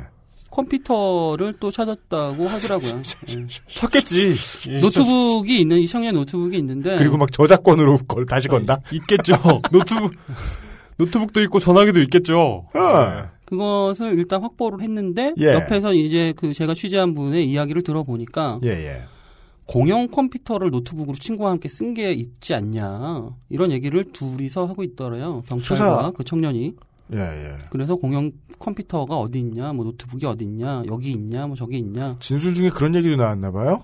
그니까 뭐 저 대학생들이 이제 돈 때문에도 그렇고 뭐 들고 다니기 귀찮아서도 그렇고 컴퓨터 한 대를 나눠 쓰는 친구들 있으니까 음, 그럴 수 있죠. 그러면은 그 컴퓨터 산 사람이 누구냐? 사주를 받은 것이냐? 델 HP 측에 사주를 받은 뒤 길일의 컴퓨터를 모시고 아좀 계속 집착한다. 상서로운 날에 예. 손 없는 날에 들고 이, 이주를 하는. 예, 그렇죠. 네. 어쨌든 그렇게 정말 철두철미한 진념의 추적자 대한민국 경찰에 의해서 네. 어, 금요일 날 밤에 음. 이 청년은 체포가 됐고 음. 또 어, 유치장에 간 거죠. 유치장에 가 죠. 예. 유치장에 가고 또 이 청년의 거주지에 있는 분의 얘기를 빌리면 예. 직접적으로 자기가 이제 압수수색하는 모습을 옆에서 지켜봤고 네. 경찰과 청년은 이러저러한 얘기를 하더라. 예. 뭐 공영 컴퓨터가 어디 있니? 뭐 이런 식의 얘기를 했다라는 거죠. 음. 그게 어, 가장 최근의 상황입니다. 네. 음, 어, 보통 체포를 당하면은 이제 인신구금이 가능한 시간이 몇 시간이죠? 체포 이후에 48시간이죠. 48시간. 즉 그러면은 이틀 내에 경찰이 이 유력한 용의자를 잡아서 해야 되는 일이 뭡니까? 앞으로 계속 잡아두든지 검찰에 넘기기 위해서는 기각 안 당하고. 경찰이 검찰에 수사를 한 뒤에 네. 얘는 정말 체포 상태로 인신 구금 상태로 조사를 해야겠다 더. 네. 첫 번째는 도망갈 수도 있으니까 두 위험. 번째는 그죠 도주 위험을 표현하는 도망갈 수 있으니까 두 번째는 증거를 훼손할 수 있으니까 증거 훼손. 이 두 가지 이유 때문에 보통 구속영장을 청구하게 됩니다. 아니면 죄질이 대단히 무겁거나 네. 그래서 경찰이 검찰이 신청을 하면은 검찰은 또 그 자료들을 판단을 해서 네, 그렇죠. 법원에 구속영장을 청구할지 안 할지를 결정하게 되죠. 하여간 인신구금한 상태를 계속 유지할 수 있으려면 즉 어딘가로 이제 압송해서 그죠, 그죠. 국가가 계속 이 사람의 신병을 관리하고 있으려면 직접 관리를 하고 있으려면은 48시간 내에 뭔가 확실한 증거를 내놨어야 된다. 음. 그런데 5월 29일에 붙들려 가셨으니까 5월 29일 밤이었으니까 48시간이 지나는 타이밍은 제가 보기에는 6월 1일 밤 11시예요. 6월 1일 밤 지금 우리가 녹음하는 게 6월 3일 오후란 말이에요. 최근이네. 이미 무슨 결정이 났겠네요. 났습니다. 어떻게 되셨습니까? 연합뉴스 TV 2015년 6월 2일 네, 세월호 추모 집회에서 태극기를 태운 24살 김모 씨에 대해 청구됐던 이 구속영장이 기각됐습니다. 영장 실질 심사를 맡은 서울중앙지법은 현 단계에서 구속 사유와 필요성을 인정하기가 어렵다고 설명했습니다. 검찰이 구속영장을 청구했습니다. 법원에. 네. 영장 실질 심사를 하게 되잖아요. 그렇습니다. 그러면은 판사가 그 영장을 심리를 하죠. 봅니다. 김효실 기자의 말씀으로는 네, 자기 한겨레 이렇게 20일 에. 한겨레 20일에 김효실 기자의 말씀으로는 이런 얘기를 해요. 음. 3시에 구속영장 청구가 있었고 네. 그 이후에 발표가 보통 빠르게 나면 5시, 6시쯤 나야 되는데 네. 그때까지 판사가 끌었다는 거예요. 딱 판단을 끌었다. 그게 근데 청신호입니다. 그래요? 그러니까- 발표할 때까지 판사가 끌고 그러니까 있다는 건 예. 그 이 분이 했다는 그 문제가 되는 행위 태극기 음, 소각 태극기 태운 행위. 태우려다 그것도 미수죠 사실 반 반만 소각 소각 미수 사건 네. 예, 완전 소각에는 그 실패했습니다. 옆에서 누가 바- 저 소각 선동 예 그러니까 이- 샤이니 팬이 이 사 네. 엑소 무시합니까? 죄송합니다. 아 예. 지금, 지금 이 사건의 어떤 심각성에 비해서 네. 좀 과잉 수사라는 느낌이 있잖아요. 그렇죠. 너무 심각하게 털고 있잖아요. 이게 호텔 용어로 귀빈 대접. 예. 그러니까 레드 카펫을 깔아줬죠. 이게 압수수색이 말이 되냐고요. 이게 길거리에서 침 뱉었다고 지금 집에 쳐들어와가지고 집 뒤지고 있는 거잖아요. 하드 뒤지고. 그렇습니다. 여기에서 뭐가 느껴지냐면 이거 불기소 나오지 않아야 한다는 강박이 느껴지지 않습니까? 아 그렇죠. 예. 굉장히 강한 기소 의지가 있는 거죠. 네. 네. 뭐 하나만 나와봐라. 그럼 굳이 이거 태극기 소각 미수 사건뿐만이 아니라 네. 뭐라도 걸리면 어, 어쨌든 기소를 넣겠다는 거잖아요. 뭐 도쿄 화실에도 한 편 나온다. 바로 그냥 그 뭐 뭔가 꼬투리를 잡아야 되겠다. 최대한 많이. 그렇죠. 왜 도쿄화시 하드에서 나왔는데 저작권법으로 걸리고 이런 이런. 경찰은 나름 압박감이 있었을 것이다. 이 처- 태극기 태운 청년을 귀빈 대접하라는 음. 무언의 압박이 어딘가에서 들어왔고 그 압박감을 느끼고 있었을 것이다. 아, 예. 그러니까 탈탈 털었고 생각보다 너무 많은 행정력을 동원했고 인신 구금도 했고 그렇죠. 예. 그래서 6월 1일이 다가 48시간이 다가와요. 지나가요.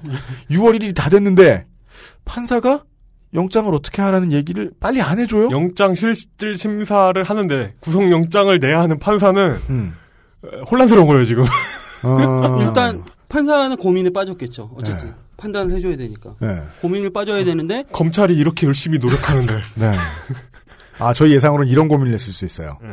판례를 뒤져봐. 막 봤어. 지금 역순으로, 시간 역순으로 쭉 뒤져봐. 네. 아, 연락 안 나와. 이틀 동안 막 봤어. 29년 전까지 봤어. 안 나와. 어, 의금부 기록을 뒤지고 있어. 거기까지 갈 수도 있었는데, 예. 예, 알고 보니 한 30년쯤 전에 이런 일이 있었던 거예요. 어. 거기까지 못 봤을 수도 있어, 그래서. 음. 그 제가 알고 있기로도 변호사들과 자문을 많이 구했는데 네. 국기 모독에 관한 그 판례는 없습니다. 우리나라에 아직. 아예요? 아예 없어요. 아, 우리나라 형법을 판단의 그 근거 규정으로 삼은 네. 그게 재판까지 간 사례는 없습니다. 이 차원에서 이제 결론부터 얘기를 해드리죠. 예. 판사분은 꽤 이제 고민을 하셨던 것 같고. 장고에 들어갔고 그 발표가 새벽 1시에 나왔어요. 새벽 1시. 그 다음 날 1시에. 인신구금 50시간 만이네요. 어, 저는 그 안도하고 있을 어버이 연합 분들의 얼굴이 떠오르네요. 그렇습니다. 도매금으로 그냥 네네. 싹다 잡아갈 수 있었는데. 예. 판단이 나왔는데 구속영장을 때려쳐라. 기각하겠다. 네. 어, 구속할 만한 사안이 아니다. 네. 판사가 이렇게 얘기했어요. 이 친구가 대단히 충동적으로 했다. 음. 그리고 여기에 어떤 계획성이 보이지 않는다. 음. 이걸 구속까지 해서 어, 재판까지 갈 만한 사안은 아니다. 음. 구속을 나는 승낙해 줄 수 없다. 진짜 이상한 공안 사건에서 판사나 검사들이 간혹 가다가 가장 이성적으로 대처하는 말이 그거더라고요. 아, 쪽팔리게 뭐 이런 걸로. 음. 판사분도 아마 그 비슷한 생각을 하셨을 것이다, 판사도. 예. 하여간 영장은 기각됐다. 너무 착하게 사셔가지고 영장 기각이란 말만 들어도 뭐 죄 짓는 놈이나 열- 영장을 기각당하겠지 생각하실 수 있겠습니다만은 법적으로 영장 받을 만큼 되지 않는다고. 그렇죠, 그렇죠. 결론만 먼저 말씀드렸습니다. 영장은 기각됐고 구속 영장만 기각된 것이고 네. 청년은 풀려났습니다. 일단 일단 인신은 풀려났어요. 하지만 네. 이 재판은 검찰의 기소 유지 의지가 대단히 강하기 때문에 그렇죠? 대단히 강한 것으로 당신의 사주를 봐야 되겠다. 관찰이 되죠 지금까지 네. 행위로 보면 너랑 우리 딸을 짝지어주고 싶다. 사주를 보자. 사위 삼겠다. 사주 사주를 보자. 어쨌든 네. 40일 넘게 추적한 거잖아요. 그, 아 그러게 말입니다. 예. 네. 그래서 어, 이 사건이 재판까지 갈 것 같아요. 음, 재판 간다. 저는 그렇게 예측을 합니다. 이 사건과 관련해서는 제 주변에 자문을 구하는 변호사들 여러 명과 법률적인 조언을 구했어요. 예, 예. 심지어는 제가 어, 슬로뉴스 인터뷰 발행 직전에는 예. 이런 인터뷰를 만약에 발행했을 때 취재원인 이 청년이 네. 음. 죄가 있든 없든 상관없이 이런 눈치를 보면 절대 안 되는 것이긴 하지만 검찰을 자극하는 것이 되진 않겠냐. 음. 그래서 청년에게 불이익이 갈 수 있는 건 아닐까. 슬로우 뉴스의 이 취재가 세상에 공개되는 것이 그쵸. 청년에게 불이익이 되진 않겠느냐. 그죠 검찰 괜히 또 자극하는 게 이런 눈치를 볼 필요가 없어야 되는데 청년을 생각하면 20대 창창한 청년을 생각하면 그런 고민을 저희 편집팀이 안 할 수는 없었죠. 그게 제일 빡쳐요. 예. 국가가 이상하니까 언론인이 옛날에 가정폭력이 횡행하던 시대의 엄마들 같아요. 애들 말리고 있고 뭐 하면 안 된다, 뭐 하면 안 된다.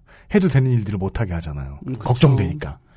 언론인이 그러면 됩니까? 아주 현실적으로 판단을 한번 해본 거죠. 그래서 여러 명의 변호사들과 논의를 했는데 내보낼 테냐? 이거는 정말 익명으로 네. 한 변호사께서는 내가 만약 청년 대리인이라면은 괜히 검찰 자극하는 거 하기 싫다. 음. 기사 못 내보내게 할 것 같다. 예, 청년을 예, 예. 설득할 것 같다. 예. 근데 그때 당시에 인터뷰했을 때는 청년은 자기가 생각하기에 자기 죄가 없으니까 음. 자기 죄가 없잖아요. 물론 태극기 불태운 행위를 권장하는 것도 아니고 저는 네. 그것이 무조건 용인되어야 한다거나 무조건 어떤 장소에서든 그런 행동들을 우리가 다 뭐 묵인해야 한- 한다 이런 얘기하는 게 아니에요. 네.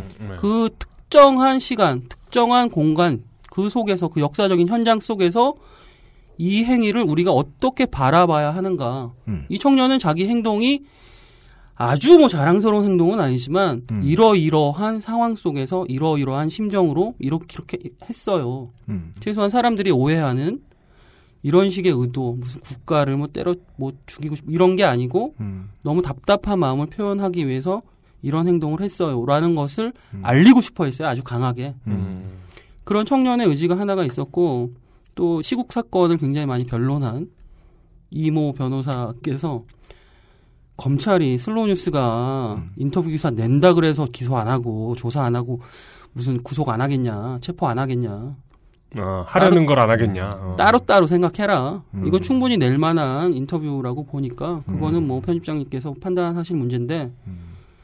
검찰이 무슨 뭐 이게 있다고 해서 더 자극받아 갖고 막 음. 체포하고 이런 일은 없다. 음. 그래갖고 변호사분께서 이제 예, 네다섯 슬로우 시간 정도의 편집팀 회의와 네. 또 세네 시간 정도의 자문을 구하는 전화 통화를 여러 번 돌린 뒤에 네. 그 기사를 발행을 했던 거죠. 슬로우 뉴스를 또 깎아내리셨군요, 변호사분이. 듣, 듣보다. 너네 뭐, 검사 사무실에 신문 돌리냐, 아니지 않냐. 예. 300만은 호수다. 이런. 아, 꼭 그것이 아니더라도, 예, 저도 사흘 전에 이제, 이 청년께서 이제 좀 세포가 되어 있는 상황일 때, 인신공격을 당하고 계실 때, 민호 편집장님하고 통화를 하면서 저도 이제 그 얘기를 듣고서, 그게 옳다고 본 게, 우리가 이 뉴스를 못 내보낼 이유가 뭐가 있어요. 쪼는 거죠. 예. 그렇죠? 이 이유는 뭐 취재원을 보호하기 위한 현실적인 목표 때문에 고민을 했지만 예. 저는 이게 어떤 역사적인 현장에서 정치적 의사 표시를 하고 싶어하는 굉장히 많은 시민들이 있어요. 음. 우리가 정말 왜 저럴 거라고 생각하는 가스통 든 할아버지도 있고 음. 세월호 집회 현장에서 마음을 보태고 싶어하는 청년들도 있고 거기에서 떡을 파는 사람도 있고요. 예. 제가 정말 정말 오늘 그 한실에서 얘기하고 싶었던 것은 뭐냐면은 네. 좌우를 넘어서 그 행위 하나만을 표피적으로 태극기 불태운 시위대라는 조선일보의 프레임 그 틀 만 보고 판단하지 말고 그 사람의 이야기 또 시대적인 어떤 맥락들을 살펴서 이 사람이 뭐 일배면은 그러면 우리는 얘를 뭐 처벌하라고 할 거예요? 혹은 그 반대로 대단히 진보적인 청년이었다고 하면은 뭐 죄가 없다고 할 거예요? 그건 아니잖아요. 네. 좌우를 떠나서 늙고 젊음을 떠나서 구체적인 맥락들 속에서 민주주의 공화국의 국민이 얼마만큼 표현할 수 있을 것인지를 한번 생각을 해봤으면 좋겠어요. 그 얘기를 정말 저는 하고 싶었어요. 그래서 진보라고 불리우는 사람들에게도 저는 좀 약간 실망한 게 뭐냐면은 왜 일성이. 이거는 이럴 때일수록 그, 어, 큰 범주화 시키지 마시고. 극히 일부! 극히 일부. 네. 왜 첫 일성이 일배 조작극이라는 어떤 의심스러운 그리고 스스로의 어떤 표현의 자유를 위축하는 그 부메랑이 돼서 오거든요 자기한테. 물론입니다. 예. 왜 그죠. 아, 그러게요. 그 말은 다름 아니라, 나 쫄았어라고 되게 크게 소리 지르는 거네요. 그렇죠. 화난 말투로. 아, 나 쫄았어! 이렇게. 일회짓이다. 이렇게. 확신도 없는데, 확인도 안 해보고, 언론인이, 저널리스트가 추측을 이렇게 틀린 걸 빡 던졌다는 거는. 그러니까 이게 그거죠. 감시와 처벌. 그러니까 그렇죠. 이 사건의 중대성, 권력이 이 사건의 중대성을 설정하는 음. 방법은 이게 얼마나 이성적으로 심각한 문제인지를 설득하는 것보다는 네. 이 사람을 크게 괴롭히는 거거든요. 아, 맞아요. 예.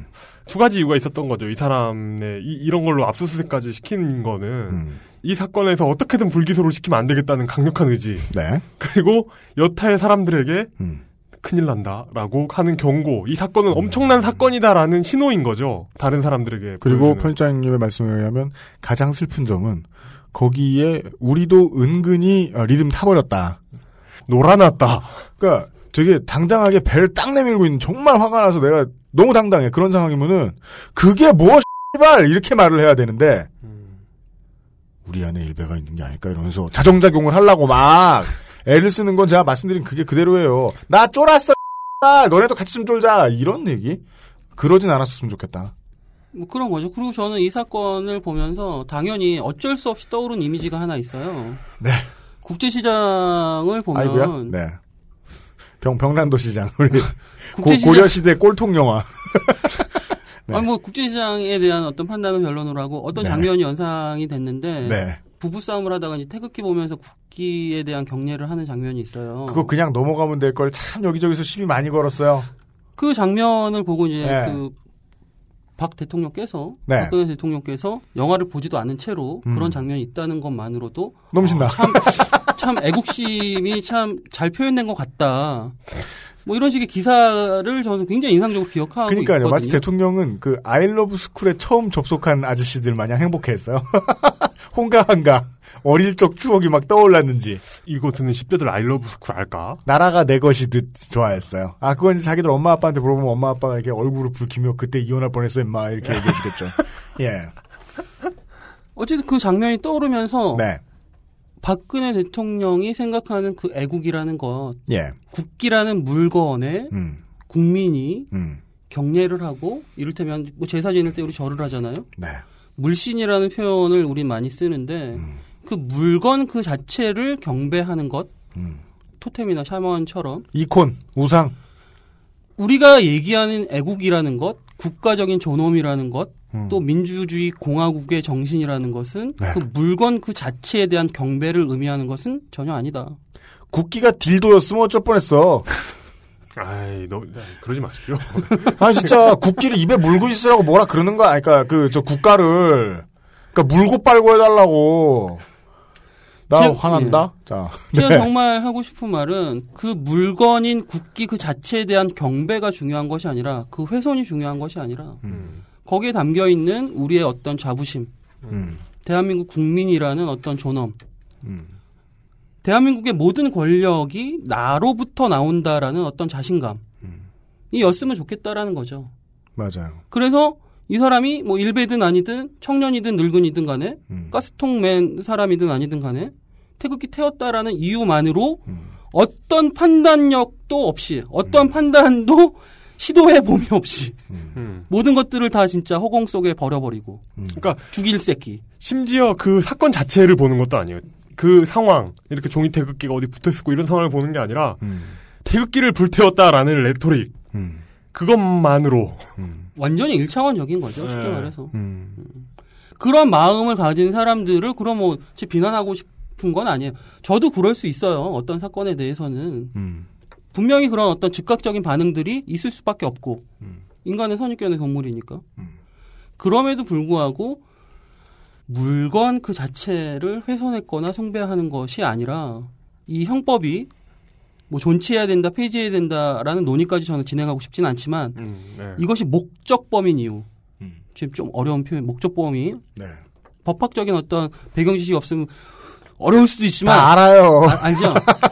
제가 너무 염려가 돼서 네. 아, 제, 제 여친이 네, 네, 이런 네. 이런 배경 지식에 대해서 좀 더 쉽게 좀 설명해라 오빠. 어, 이런 네. 얘기를 저한테 강하게 그 아저씨를 굉장히 팬인데 네. 너무 어려운 얘기 가끔씩 하신다. 네, 예, 초대 손님들께서 아, 예, 예, 예. 그래서 제가 하지만 그 핀트를 지금 잡으실 때는 아니었던 것 같아요. 목적범이- 타이밍이 그- 틀렸다. 예, 그분, 틀렸다. 그분도 혹시 같은 부족 출신이십니까? 아, 두건족. 아니, 아닙니다. 예. 네. 부천에 사는 예. 최모 씨. 어쨌든 네. 이 목적 범인 이유는 음. 단순히 그 행위가 태웠거나 훼손했거나가 중요한 것이 아니라 예. 정말 국가를 모독할 목적을 그 행위로서 충분히 추출할 수 있어야 된다라는 거예요. 그 태극기라는 물건 그 자체에 우린 주목해야 하겠지만 어쩔 수 없이 그렇게 주목될 수밖에 없겠지만 음. 뭐 쓰레기통에 있는 태극기든 불타고 있는 태극기든 우리는 즉각적으로 어떤 반응을 일으킬 수밖에 없겠지만 네. 그 물건 그 자체에 주목하는 것이 아니라 대한민국이 공화국이라는 것, 네. 그 주권 권력이 나로부터 나온다라는 것, 네. 그리고 우리가 더 이상은 길거리에 부부 싸움을 하다가 멈춰서서 태극기에 경례하지 않아도 되는 시대에 살고 있다라는 것. 그래서 저는 묻고 싶은 거예요. 막 친구랑 뭐 신나게 맥주를 먹다가 혹은 부부싸움을 하다가 갑자기 멈춰서서 애국가가 흘러나오면 국기를 바라보며 경례를 하고 싶은 시대를 살고 싶은가? 라고 저는 물어보고 싶은 거죠. 네. 그렇습니다. 야, 이 얘기를 이제 어, 악의적으로 빼간다면 네. 그럼 너는 인공기에다 할 거냐? 그죠. 이 주제는 이 네. 주제는 그러니까 그럼 넌 딜도에 할 거냐? 그러니까 난 대한민국이 싫다. 네, 대신 네. 북한이 좋아 이 얘기로 받아들일 수 있는 사람들이 있기 때문에 네. 명확히 해줘야 됩니다. 이건 그래서 그 사람들이 너무 너무 불쌍한 거예요. 네. 왜냐하면 그 사람들은 자기 머릿속에서 마음속에서 자기를 소유한 주인이 없이 살아본 적이 없는 사람들이라는 거죠. 음, 예. 내가 내 인생의 주인이 돼본 적이 없고 예, 그 부분이 오늘 결론입니다. 네.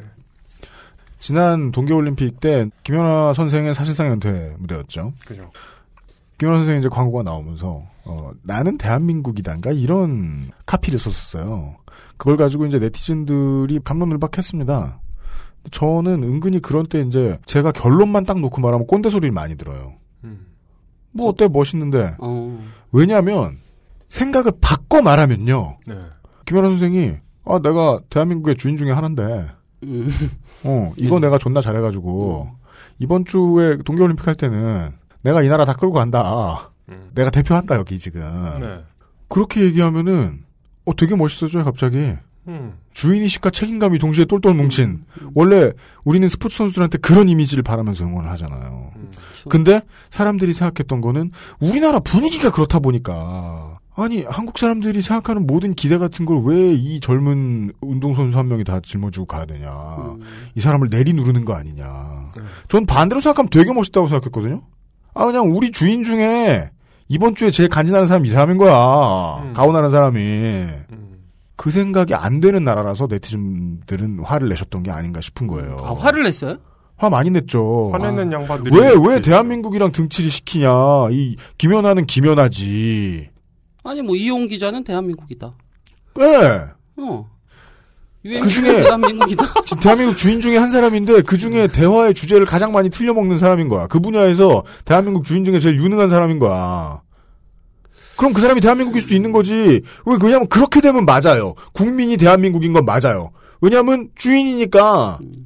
근데 그 주인이 대한민국이면, 대한민국 자체가 대한민국 국민의 주인이 돼버리면, 그때부터 김연아는 대한민국이라는 말이 존나 불쾌한 거죠. 너무 불쾌한 거죠. 아, 예, 아주 정확하게 지적하신 것 같아요. 저희들은 그 부분을 오늘날의 대한민국을 보여주는 매우 중요한 분기 중의 하나인 것 같아서 오늘 이야기를 들고 나왔습니다. 네.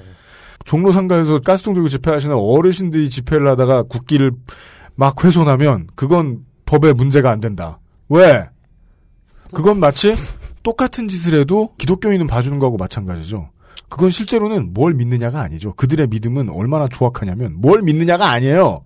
뭘 미워하느냐로 친구를 가르죠. 피아를 가르죠. 음. 예. 음, 예. 우리가 미워하는 걸 같이 안 미워하기 때문에 이 청년은 30년 만에 신나는 법의 잣대를 아니죠. 재헌 이후에 첫 법의 잣대에 들이댐을 당하게 되신 거죠. 뭐 국기에 관한 판례가 아주 없지는 않고요. 네. 있긴 있는데 우리나라 국기를 태운 것은 아니고 성조기를 태워서 벌을 받은 사례는 있습니다. 아 진짜요? 한국입니까? 미국입니까? 미국에서는 성조기를 태운 사람이 있어요. 네. 아저씨가 있는데 이 아저씨를 벌해야 되는가? 음. 어, 일대 토론이 일어났죠. 네. 텍사스 법원은 얘를 벌해야겠다라고 음흠. 판단을 했는데 아주 결과만 간단히 말씀을 드릴게요. 네. 연방 대법원은 벌할 수 없다. 네. 표현의 자유다. 가 미국의 결론이었어요. 이 89년에 최종 판결이 났는데 네.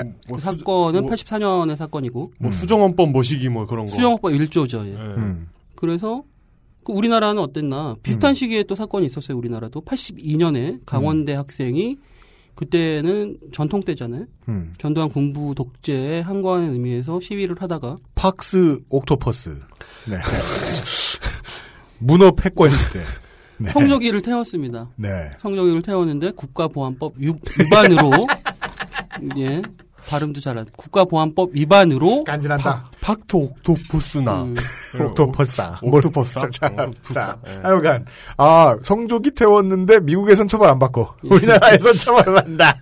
처벌을 받았습니다. 국가보안법 위반으로 대법원의 확정 판결을 받은 사례가 있습니다. 야, 이거 미국의 큰 경종을 울린 사건이다. 미국 현지 법 체계에 크나큰 경종을. 저희는 심지어 이 사건이 옳은지 그른지를 판단할 생각조차 전혀 없습니다. 오히려 그쪽에 주제가 있습니다. 이걸 판단까지 해야 되느냐. 그런 시대는 대체 무엇이냐. 다시 한번 백투더 퓨처의 위대함을 느끼게 됩니다. 우리는 과거에 살고 있는 게 맞아요. 네. 그런 이야기를 전달해 주시기 위해서 과거에서 날아오신 예. 과거에서 날아왔죠. 90년대에서. 그렇습니다. 예. 동묘 앞에 동묘 앞 포탈에서. 아 근데 벼룩시장 동묘가 진짜 좋아요. 네. 동묘 앞 홍보대사. 예. 지금 뭐 예. 일전 한푼 뭐 받은 건 없지만 좋습니다. 그렇습니다. 예. 슬로우 뉴스의 민노 편집장께서 예, 간만에 나와서 수고해 주셨습니다. 예. 변화하는 상황이 있으면 업데이트를 알려주시면 감사하겠습니다. 예, 오늘 알겠습니다. 수고하셨습니다. 예, 고맙습니다. 감사합니다. XSFM입니다. 원두 커피보다 적은 카페인의 커피. 부담 없이 하루에 한 잔 더. 아르케 더치 커피. 커피아르케닷컴. 바른 선택, 빠른 선택. 1599, 1599에서 알려드리는 대리운전 이용 상식. 대리운전을 이용하시면서 기사님에게 반말을 하거나 무례하게 대하시면 안 됩니다. 고객이 비합리적인 행동을 하면 기록에 남아 향후 대리운전 이용에 불편함을 초래할 수 있습니다. 서비스를 편안하게 이용하는 가장 값비싼 요금. 당신의 에티켓입니다. 바른 선택, 빠른 선택. 1599, 1599에서 전해드렸습니다. 바른 선택, 바른 선택.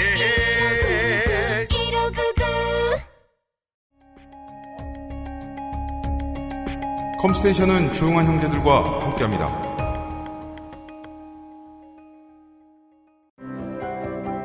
모든 걸 정리해뒀지만 뭔가 아쉬운 그녀의 다이어리.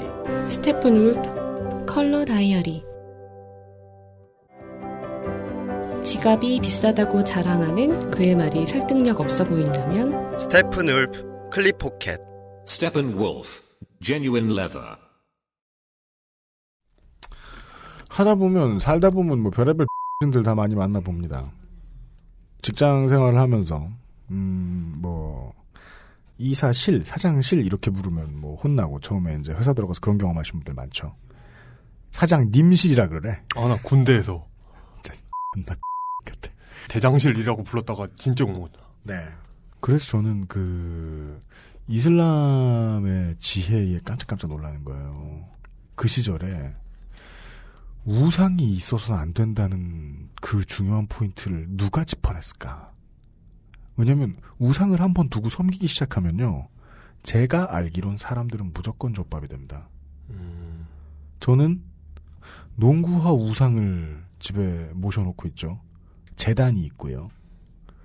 잘 박박 닦아서 잘 보이는 곳에 모셔놓고 화장실을 들락날락할 때마다 본의 아니게 절을 합니다. 본의 아니긴요. 다 의도했겠죠. 저도 모르게. 우상을 열심히 바라볼 때마다 느껴지는 게 있어요. 나는 기꺼이 멍청해지고 있구나. 예. 아휴. 저 한 사람이 그렇게 멍청해지는 것만 해도 우리 바깥 양말에 쳐다보면 얼마나 억장이 무너지겠습니까? 근데 국가가 이러고 있다는 건, 아, 진짜, 옛날 티 나서, 예, 어, 민노 티 나서.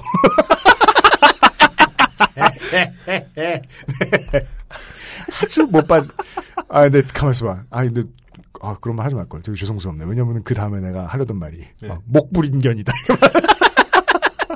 에이, 목불인견까지는 아니죠. 아, 근데 바지가 너무 크셔. 저, 저, 저, 진우션 뮤비에서 보던 그런. 아, 근데 진짜 네. 나날이 이렇게 변화하는 패션을 보면 네. 단순히 과거를 재현하는데 그치지 않고